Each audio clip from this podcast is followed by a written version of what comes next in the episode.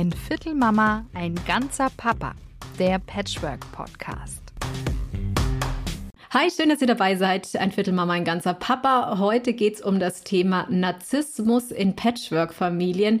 Super, super spannend. Erstmal kurz zu uns. Ähm, ihr kennt uns ja schon. Flo hat zwei eigene Kinder plus drei Bonuskinder. Genau, und Marion hat zwei Bonuskinder. Und heute wieder mal bei uns, kann ich fröhlich sagen, ist Dr. Annette Oschmann. Hallo. Hallo, ich grüße euch. Ich freue mich, dass ich wieder dabei bin und gerade zu diesem speziellen Thema. Ich glaube, wir sollten mal kurz definieren, woran erkenne ich ja. denn einen Narzissten oder eine Narzisstin? Narzisst ist eine Persönlichkeitsstörung. Und um die zu diagnostizieren, braucht man einen Arzt oder Psychologen. Das läuft nach bestimmten Kriterien, die ähm, deutschlandweit, europaweit, international vereinheitlicht sind. So. Das kann ich nicht. Ich kann keine Diagnose stellen, ich bin keine Ärztin, das kann der oder die Betroffene auch nicht. Narzisst verwenden wir ja in so einem allgemein umgangssprachlichen Sinne als Mensch, der mir nicht gut tut und dann bestimmte Verhaltensweisen zeigt. Das sind also Menschen, die so eine sehr große Grandiosität haben, sehr überheblich sind, sehr von sich eingenommen. Ähm, dann ähm, ist es oft so, sie sind nie schuld, sie machen keine Fehler. Ähm, sie versuchen dem anderen Schuld einzureden. Sie versuchen Menschen zu manipulieren, zu beeinflussen durch Kommunikationsformen, durch ihr Auftreten. Ähm, sie sind nie schuld, man hat oft das Gefühl, man muss sie vor anderen entschuldigen. Also es gibt so ganz, ganz breite Verhaltensweisen, die darauf hinweisen bisschen mehr ausgeprägt, bisschen weniger ausgeprägt. Und dann immer noch die Frage, wie schlimm finde ich das jetzt? Wie, wie schlimm ist es für mich? Ähm, kann ich damit leben oder eben nicht? Jetzt habe ich in der Community mal rumgefragt und da hat tatsächlich mir eine geschrieben, dass der Ex-Partner und Vater der Kinder narzisstische Züge hat und ähm, sie auch immer wieder sehr viel Energie aufwenden muss, um Grenzen zu setzen und sich selber zu schützen. Und die haben ein Wechselmodell, also sind sehr, sehr oft in Kontakt. Und sie hat sich gefragt, ob das denn immer so anstrengend bleibt. Äh, ja. Leider. Es tut mir furchtbar leid. Das ist die absolut klassische Situation. Also zum einen, ähm, das Wechselmodell ist eine super Umgangsform. Das heißt ja im Grunde, dass das Kind oder die Kinder so ungefähr die Hälfte der Zeit bei Vater und Mutter verbringen. So, das ist ganz toll, wenn die Eltern miteinander reden können und wenn noch so ein bisschen guter Wille da ist.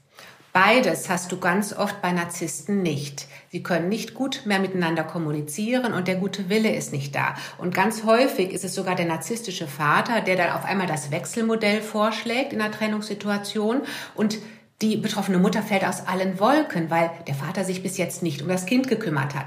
Wechselmodell sprich, wird häufig auch zur Machtausübung über Kind und Mutter ausgenutzt. Ja. Ähm, und dann ist es so, solange die Kinder ähm, ja quasi unter 18 sind oder unter 16, ähm, ist es eine super anstrengende Situation. Du willst den Kindern nicht schaden. Das ist auch etwas, womit mich ganz viele Menschen anschreiben. Ich möchte mich trennen von einem Narzissten, aber ich möchte meine Kinder schützen. Und du willst deine Kinder schützen und du musst aber irgendwie versuchen, Grenzen zu ziehen, vielleicht eine neue Partnerschaft auch zu schützen. Und das ist sehr anstrengend, ja. Vielleicht hast du ja ein konkretes Beispiel, dass man sich ein bisschen vorstellen kann. Das sind oft die Kleinigkeiten. Übergaben der Kinder werden dann kurzfristig verschoben. Überhaupt Urlaube abzustimmen. Die nötigen Papiere für Urlaube zu bekommen, wenn du eine Auslandsreise machst. Ähm, das wird dann alles bis zum letzten Moment verweigert.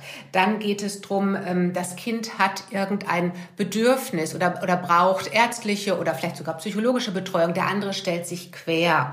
Ähm, du kommst nie weiter. Es könnte eigentlich alles so einfach sein, wenn man gut miteinander reden könnte. Du hast aber das Gefühl, der andere blockiert ständig, ohne dass er dafür Gründe hat, eigentlich nur um dich zu ärgern. Und das heißt, du läufst ständig vor eine Wand, du willst was machen und dann zack, hängst du wieder da. Und das verbunden mit also dieser inneren emotionalen Zerrissenheit, ich möchte, dass die Kinder einen guten Kontakt haben zu ihrem Vater, ich möchte meine Kinder schützen, aber ich muss mich ja auch schützen. Das führt zu dieser Anstrengung und Erschöpfung.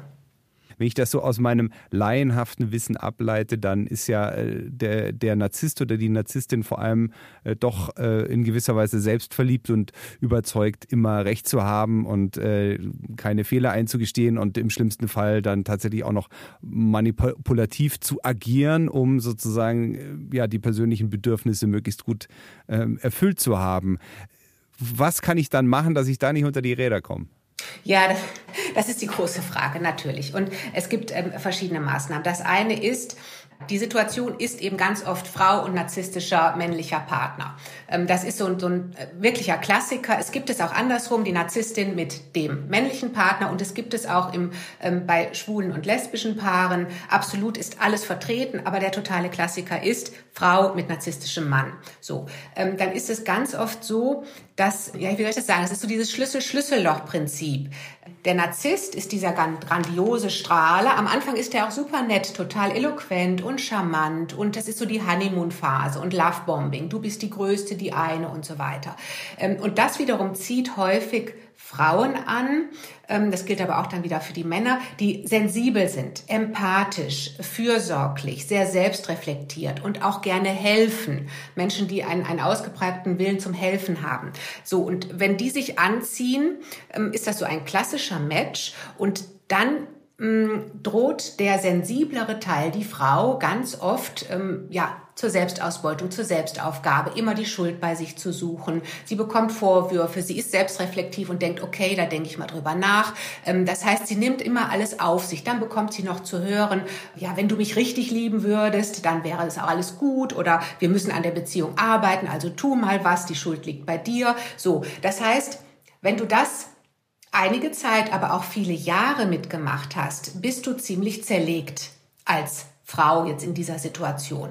Ähm, und dann ist der erste Schritt, ähm, diesen Menschen mal wieder zu sich selbst zu führen, ähm, erstmal den Fokus zu verändern, dass er auf sich selbst schaut und dann Selbstliebe, Selbstbewusstsein, Selbstachtung wieder rauszukitzeln, Selbstfürsorge, dass dieser Mensch sich total mit sich selbst beschäftigt und erstmal gut für sich selbst sorgt. Und ähm, dann ist der nächste Schritt, innere Prägungen zu verarbeiten. Ähm, es gibt ganz oft, es gibt so klassische Prägungen, äh, wenn man mit einem Narzissten zusammen ist, die da lauten, entweder ich bin nicht wertvoll, ähm, ich fühle mich nicht sicher, ohne diesen Mann bin ich nichts, ähm, er schafft mir Wert durch sein Auftreten und dann aber auch so allgemeine Sätze wie ich muss gefallen, ich darf nicht anecken, ich darf nicht enttäuschen. Ähm, das sind Prägungen, die sehr sehr weich und verletzlich machen in so einer Situation, an denen darf man arbeiten, darf die positiv verändern und dann wieder das Thema Grenzen ziehen. Ähm, die Partnerinnen von Narzissten haben keine Grenzen. Sie sind auch nicht gewohnt, Grenzen zu ziehen und durchzusetzen und auch durchzuhalten. Das heißt, der Narzisst weiß, okay, sie sagt jetzt einmal nein, aber ich muss nur dreimal fragen, dann sagt sie ja.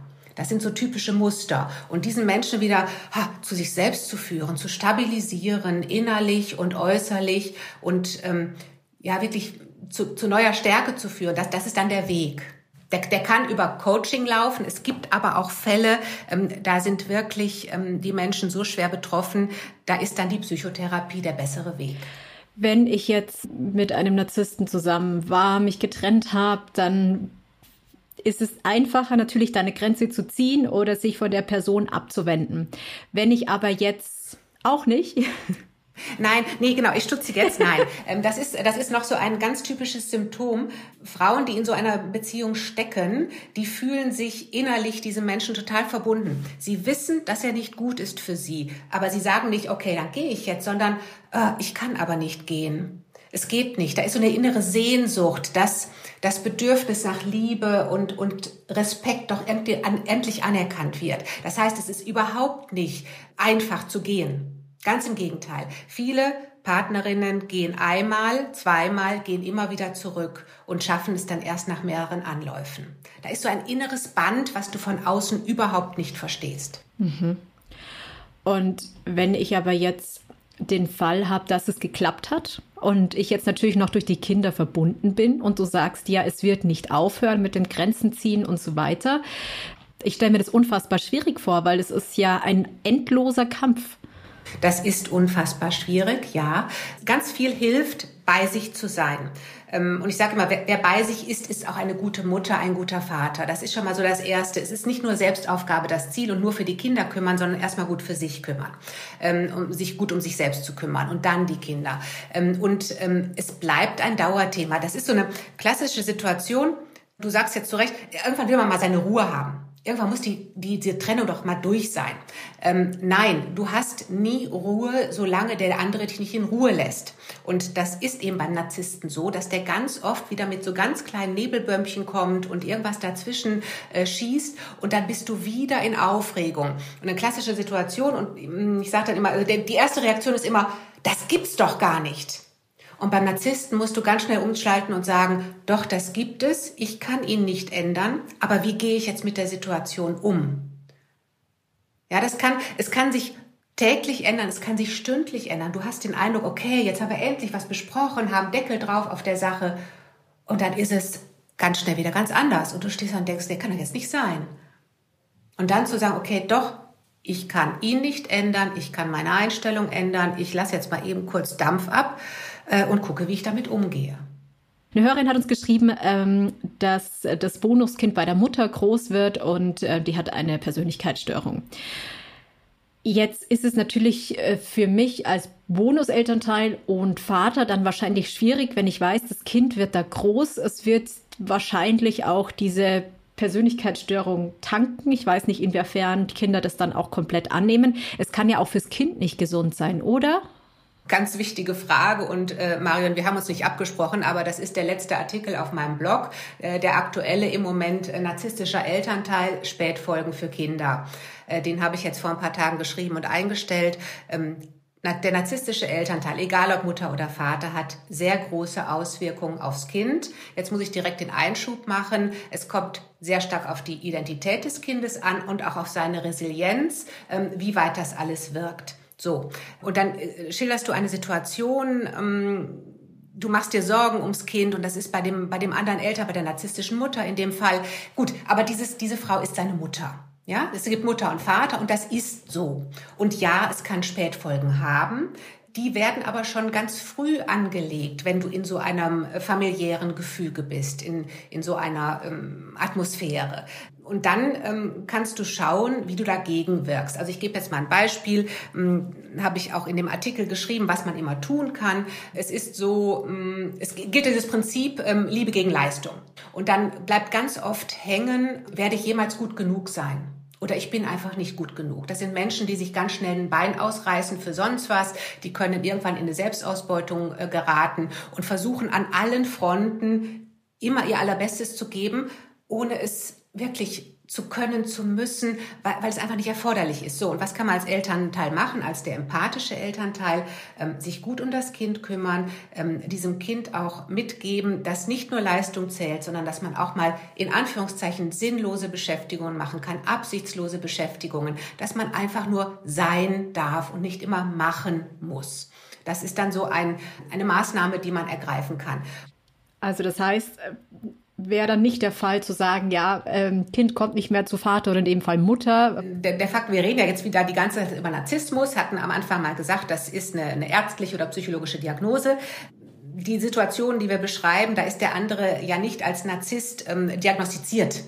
Ja, du, du müsstest ein Gutachten erstellen und, und, und, äh, bevor du da rankämst. Aber das ist total unrealistisch. Das, das kommt kaum vor, ähm, dass man da jetzt aus, aus so einem Grund, ähm, sagen wir mal, das Sorgerecht entziehen kann. Das, das ist mir noch nicht ähm, über den Weg gelaufen.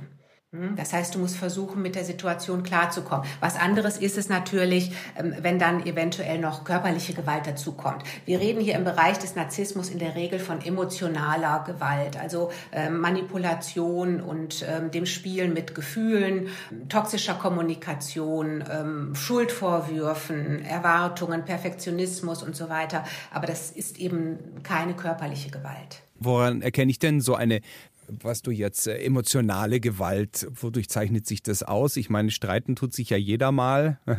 Also wo ist da die Grenze?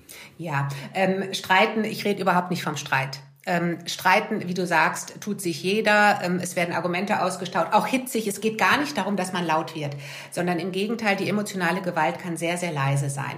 Ähm, und es ist auch ein Kennzeichen übrigens, dass Narzissten es überhaupt nicht haben können, dass ihre Kinder äh, negative Gefühle haben, wie zum Beispiel Wut. Die unterdrücken sowas. Ja, die wollen nicht, dass Kinder wütend sind oder traurig. Das unterdrücken die. Und dann ist es im Gegenteil wieder gut, da mal doch mal rauszulassen und dann wieder zu zeigen, okay, danach bin ich aber wieder auf einem normalen Pfad. Macht. Emotionale Gewalt ist subtiler. Sie macht ähm, Vorwürfe, äh, sie spielt mit moralischen Vorstellungen. Ein gutes Kind tut so etwas oder wenn du eine gute Frau wärst, dann würdest du das so, dich so und so verhalten.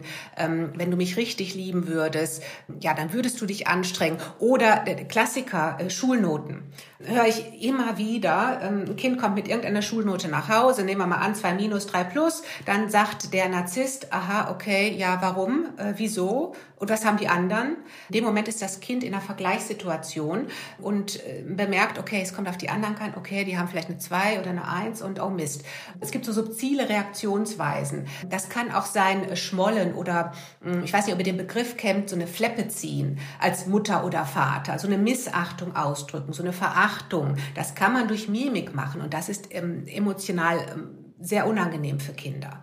Im Laufe des Gesprächs habe ich jetzt an eine Freundin von mir denken müssen, die ist äh, Bonusmama und mit einem neuen Typen zusammen, jetzt auch schon seit einiger Zeit. Und ähm, er hat sie so weit gebracht, dass sie jetzt zum ähm, in die Tagesklinik geht, weil sie muss ja an sich arbeiten und sie kommt mit dem neuen Konstrukt nicht klar. Und dann dachte ich mir so, okay, irgendwie könnten das ja auch so ein bisschen narzisstische Züge sein.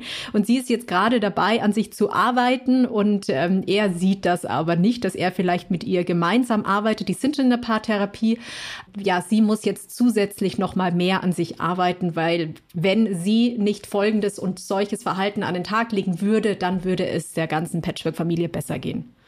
Ja, okay, da, da sind wir, ist jetzt Ferndiagnose, ähm, kann, kann man jetzt nicht sagen, der ist so oder so, aber da sind so gewisse Anzeichen und das ist ähm, sehr, sehr typisch. Also Paartherapie, beginnen solche Menschen manchmal, nicht immer, manchmal, ähm, und, und zwar auch nur manchmal, weil der andere ja eigentlich schuld ist. Ähm, und wenn sie es wirklich beginnen, dann ähm, ist es ganz oft so, äh, der Therapeut taugt nichts oder der bringt ihn nicht weiter oder sonst wieder wird es abgebrochen. Ist ein klassisches Muster. Ich finde Psychotherapie und an sich selbst zu arbeiten super, wenn man erkennt, ähm, ich habe da Themen, innere Prägung, irgendwas aus der Kindheit, irgendwas, was mich bedrängt und ich bin so offen und gehe in eine Therapie. Deswegen finde ich das richtig gut und das zeigt mir auch, wie das ist ein sehr selbstreflektierter Mensch. Der nächste Schritt ist dann aber, ähm, wenn ich sehe, zu sagen, also du bist schuld, du musst an dir arbeiten, statt zu sagen, okay, ich akzeptiere dich jetzt erstmal so, wie du bist. Wir schaffen das gemeinsam. Ja, mm, ich ähm, sage ganz oft so als Gegenpol zu dieser toxischen Beziehung, Liebe darf sich auch einfach nur gut anfühlen. Und das wäre so also ein Gefühl, okay, mein Partner akzeptiert mich, ich habe offen mit ihm über meine Themen gesprochen, ich gehe jetzt in die Therapie, er unterstützt mich. Was ich da höre ist, er sagt, ich bin schuld, ich muss noch mehr, noch härter arbeiten, das ist immer so, dieses noch härter arbeiten dieser Satz, man muss an einer Beziehung arbeiten, der ist auch ein ganz, ganz schlimme, schlimmer Satz in den Händen eines Narzissten, weil die Arbeit ist immer beim anderen. Ja, der muss sich noch mehr anstrengen. Ich, ich gebe noch mal so ein Beispiel auch von einer Klientin, die hatte jemanden neu kennengelernt und sie wohnten also noch getrennt. Eines Abends stand er irgendwo auf der Straßenseite gegenüber ihrer Wohnung. Sie hat ihn gesehen vom Schlafzimmerfenster. So und das war's dann. Und mh, mm, sie hat ähm, dann gewartet, schält er, schält er nicht, hat er nicht gemacht hat sie ihn ein paar Tage später darauf angesprochen. Also die waren ein Paar. Sie hat ihn angesprochen und hat gesagt, du hör mal, ähm, ich habe dich da gesehen, warum hast du nicht geschellt? Ja, überleg du mal, warum ich nicht geschellt habe. Und das ist dieses Subtile, den Ball sofort zurückspielen. Endlose Diskussionen, aber sofort zurückspielen. Diskussionen mit Narzissten bringen nichts. Ich habe von Klienten gehört, dass die sieben oder acht Stunden diskutiert haben. Stunden ja, ohne Ergebnis. Das Ziel ist einfach nur wuschig machen und ähm, immer wieder reden, immer wieder reden. Aber es sind dann oft die gewissenhaften, sorgfältigen, die wissen, Mensch, ich habe doch recht, das muss der doch irgendwann sehen. Tut er aber nicht. Und da bin ich aber in einer Diskussion, die ist zermürbend, erschöpfend und ich bin nachher völlig fertig. Und wahrscheinlich werde ich es nie schaffen, überhaupt einen äh, Narzissten irgendwie zur Therapie zu bringen, vermute ich mal, wenn ich das alles höre. Das, ja, genau. Das, das ist auch so ein Ansatz. Das ist der erste ähm, Ansatzpunkt im Grunde, wenn jemand erkennt, mein Partner könnte Narzisst sein, ist die erste Überlegung, könnte eine Therapie helfen. Dann fangen die Leute an zu googeln, zu recherchieren. Ist übrigens immer so ein Zeichen, dass auch was nicht stimmt in der Partnerschaft, wenn ich anfange, über die zu googeln. So. Ähm, und dann, erster Ansatz, ist das mit Therapie zu heilen. Es gibt spezielle Therapieansätze, das macht eben auch nicht jeder Psychotherapeut. Es gibt spezialisierte Therapeuten, aber die Krux ist eben, der Narzisst geht nicht in Therapie. Er hat ja keinen Fehler. Jetzt habe ich noch eine Frage, weil da, da kursiert ja auch manchmal dieser Begriff vom weiblichen äh, Narzissmus. Also du hast jetzt gesagt, ja. klassisch ist ja. irgendwie die helfende Frau, ja. die dann irgendwie versucht, alles richtig zu machen mhm. und der, der männliche Narzisst, der irgendwie sagt, ja, aber das ist jetzt trotzdem immer noch nicht gut genug. Mhm. So. Mhm. Genau, da gibt es ja diesen Begriff des weiblichen Narzissmus, der so ein bisschen anders daherkommt. Hast du damit Erfahrung? Ja, habe ich. Also erstmal ist meine Erfahrung, dass die betroffenen Männer sich seltener an ähm, Hilfe wenden. Aber wenn sie es tun, dann sind sie schon ziemlich zerlegt da bekomme ich teilweise sehr lange Zuschriften, auch von jüngeren Männern, die mir dann da was schildern, zum Beispiel auch Kontrolle. Da ruft die Narzisstin ähm, bei der Weihnachtsfeier im Büro in acht Minuten 42 Mal an. Man muss das erstmal realisieren, was da alles passiert. Die Narzisstin in Anführungszeichen kann sehr launisch sein. Sie hat natürlich diese Grandiosität, sie braucht viel Komplimente, sie muss äh, viel strahlen. Ähm, es gibt aber auch den verdeckten Narzissmus, das macht jetzt wieder alles etwas schwieriger. Das sind oft Menschen, die sich in so eine Opferhaltung begeben. Dann ist es auch da wieder Liebe gegen Leistung. Es ist oft sehr launisch zwischen äh, großer Freude und Tränenausbruch ähm, können nur ein paar Minuten liegen. Ähm, dann ist es so eine, eine Erwartungshaltung. Sie erwartet hat sehr viel von anderen, hat sehr hohe Ansprüche, gerade von dem Mann. Der soll leisten im Job, die Kinder sollen leisten in der Schule und sie sitzt oft so, ja, sag ich mal, wie die Spinne im Netz und lässt die Puppen tanzen. Diese Kontrolle ist sehr, sehr wichtig und sehr ausgeprägt. Mm, so, und dann ist es aber, wenn ich das jetzt so beschreibe, ich habe manchmal den Eindruck, ähm, dass ähm, so ein paar Eigenschaften davon auch durchaus als weiblich angesehen werden oder vielleicht so ein bisschen als dievenhaft, aber irgendwie noch nicht so zerstörerisch wie der männliche Narzissmus und dass man deswegen äh, so nicht drauf kommt, dass da was sein könnte. Ich es aber in meinem Gefühl spüre ziemlich krasse Fälle habe ich eben erlebt von Partnern, von Narzisstinnen. Einer sagte mal, ähm, also wir standen vor einem grünen Auto und sie hat steif und fest behauptet, das Auto ist gelb. Und ähm, dieses Lügen, ja, und nicht davon abzubringen sein, ist auch ganz klassisch. Wieder, wieder, wieder, ich mache mir die Welt, wie sie mir gefällt. Egal wie die Fakten sind. Da kommt man nicht gegen an. Nächster Punkt, ähm, das so ein starkes Bedürfnis, den anderen zu isolieren. Und das, das stelle ich eben oft bei ähm, Partnern von Narzisstinnen fest. Ich, ähm, ich will dich ganz für mich alleine, mit dir würde ich auf eine einsame Insel gehen und dann werden die Kontakte nach und nach, dann stimmt irgendwas mit den Eltern nicht oder ach, der Freund ist doof und so weiter, werden die Menschen isoliert und stehen dann irgendwann alleine da. Es trifft auch da einfach immer den sensibleren Teil. Ja, der, der dafür empfänglicher ist, der, der ähm, ne, empathisch ist und, und äh, von sowas sich schneller ähm, einfangen lässt. Aber was ich jetzt auch in dem Gespräch und was ich auch so ein bisschen mitnehme ähm, heute ist, was man auf jeden Fall tun sollte, ist das Selbstbewusstsein wahrscheinlich stärken, ähm, damit der andere Partner nicht schafft, das sehr kaputt zu machen. Und was ich jetzt auch gelernt habe, wenn man da sieben, acht Stunden diskutiert, Diskussionen sind hinfällig, ich muss aber dennoch Grenzen setzen. Ja, absolut. Ähm, zwei Punkte dazu. Mm, das mit den Diskussionen ist so es gibt eine Regel, wenn du dich vom Narzissten getrennt hast, gilt die No-Contact-Rule, ähm, also keinen Kontakt mehr zu haben. Das kannst du natürlich nicht, wenn du gemeinsame Kinder hast. Und dann ist der nächste Schritt die sogenannte defensive Kommunikation, dass du irgendwann hingehst und sagst, okay, du hast deine Meinung, ich habe meine Meinung, ich diskutiere das nicht. Das fällt wahnsinnig schwer, wenn du weißt, dass du recht hast. Deswegen ist da die Entscheidung, okay, diskutiere ich jetzt bis zur Erschöpfung oder sehe ich, ich habe recht und es ist reiner Selbstschutz und Selbstliebe, dass ich jetzt nicht weiter diskutiere. Das ist eine aktive Entscheidung und es kann wirklich hilfreich sein zu sagen, okay, ich kriege den eh nicht überzeugt, ich bekomme ihn auch nicht kuriert und wie auch immer, ich akzeptiere jetzt, ich habe recht und ich beende die Sache an der Stelle. Und dann der erste Punkt, den du gesagt hast zum Selbstbewusstsein. Mm, es ist kurioserweise ganz oft so, dass nach außen selbstbewusste Menschen mit Narzissten zusammen sind. Das heißt, es sind durchaus auch Menschen, die im Beruf, Frauen wie Männer, im Beruf ihren Mann, ihre Frau stehen, ähm, die vielleicht sogar erfolgreich sind. Und ganz oft ist es so, diese inneren Prägungen, die einen selbst in die Leistung bringen und erfolgreich machen, sind oft dieselben, die ähm, einen an einen Narzissten ketten. Nämlich sowas wie Zuverlässigkeit, Leistungswille, ich muss dranbleiben, nee, damit gebe ich, damit höre ich jetzt nicht auf. Ähm, das heißt, Selbstbewusstsein pflegen ist gut, hm, haben manche, aber ohnehin, ich würde immer sagen, pflegen Selbstliebe und Selbstfürsorge, wirklich Selbstmitgefühl, diese weichen Emotionen mit sich selbst und dann zu gucken, tut mir das hier eigentlich noch gut. Da muss ich auch gleich an das Thema von äh, unserer letzten Folge von Ein Viertel Mama, ein ganzer Papa denken. Da fiel das Wort ähm, kooperative Elternschaft und Parallele, oder? Marion, bringe ich das jetzt noch richtig hin? Das hatte doch unser Gast gesagt. Ähm, natürlich wünscht man sich, dass man weiter äh, kooperativ äh, zusammenarbeiten kann mit seinem Ex-Partner, weil schließlich äh, sind das ja beide Elternteile. Wenn das aber nicht geht, muss man sich eben zurückziehen und sagen, wir machen das parallel. Also du machst dein Ding, ich mache mein Ding.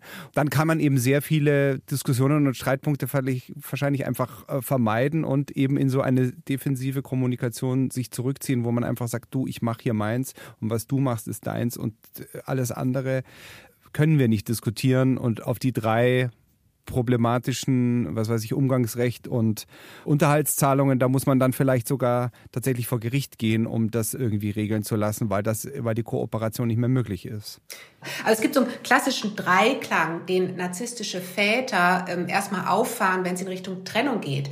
Erstens, du kriegst kein Geld. Zweitens, du siehst die Kinder nicht oder seltener. Und drittens, ich ziehe nicht aus. Und das sind die, das sind die Klasse. Und dann verzweifeln viele. In dem Stadium schreiben mich schon viele an und sagen, hier, was soll ich denn jetzt machen? Und ähm, das sind so, da muss man erstmal wissen, das lässt sich alles nicht unbedingt durchhalten und das ist rechtlich in vielen Fällen überhaupt nicht haltbar. Da muss man sich halt beraten lassen. Ähm, aber im, Coaching geht es dann darum, ähm, erstmal wieder sich, sich zu sammeln und ähm, zu sich zu kommen und dann zu gucken, wie gehe ich mit sowas um.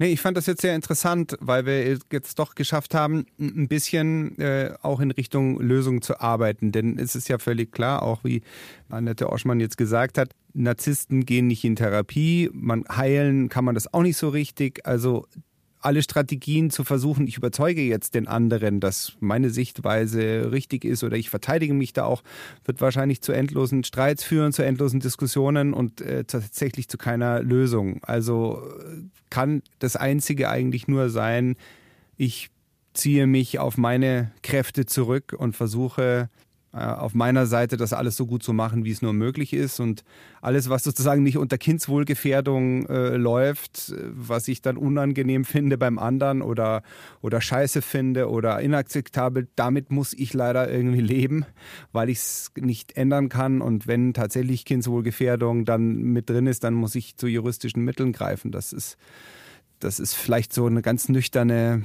Tatsache, was ich jetzt mitgenommen habe. Ja, äh, diese parallele Elternschaft oder dann, dann mache ich eben mein Ding, heißt eben auch, ich ähm, schenke meinem Kind oder den Kindern nach Möglichkeit eine extra Portion Empathie. Das ist ja das, was sie beim ähm, narzisstischen Elternteil nicht mitbekommen. Ich sehe es, ich nehme es, wie es ist. Ähm, ich verbringe einfach nur Zeit. Ich beachte seine Grenzen, die Grenzen des Kindes und ich fordere auf, sich auszuleben, sich zu entdecken, sich zu entwickeln und ich sehe das Kind empathisch und damit habe ich schon ganz, ganz viel getan für das Kind. Vielen, vielen lieben Dank, äh, Dr. Annette Oschmann. Du bist äh, Trennungscoach und Mediatorin. Ähm, wir verlinken deinen Artikel jetzt auch gleich in den Show Notes. Das heißt, jeder kann es in Ruhe nochmal nachlesen, kann dich auch in Ruhe kontaktieren, ähm, weil deinen Kontakt findet man auch dann in den Show Notes.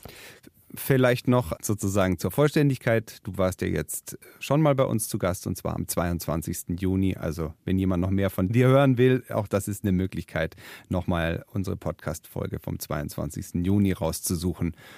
Ich danke euch auch ganz herzlich, bin immer gerne dabei und äh, freue mich, eure Podcasts zu hören. Vielen Dank. Und ihr da draußen, ich sage auch vielen lieben Dank, dass ihr so rege euch an den Diskussionen bei Instagram beteiligt. Äh, wer reingucken will, ein Viertel Mama bei Instagram findet ihr uns auch.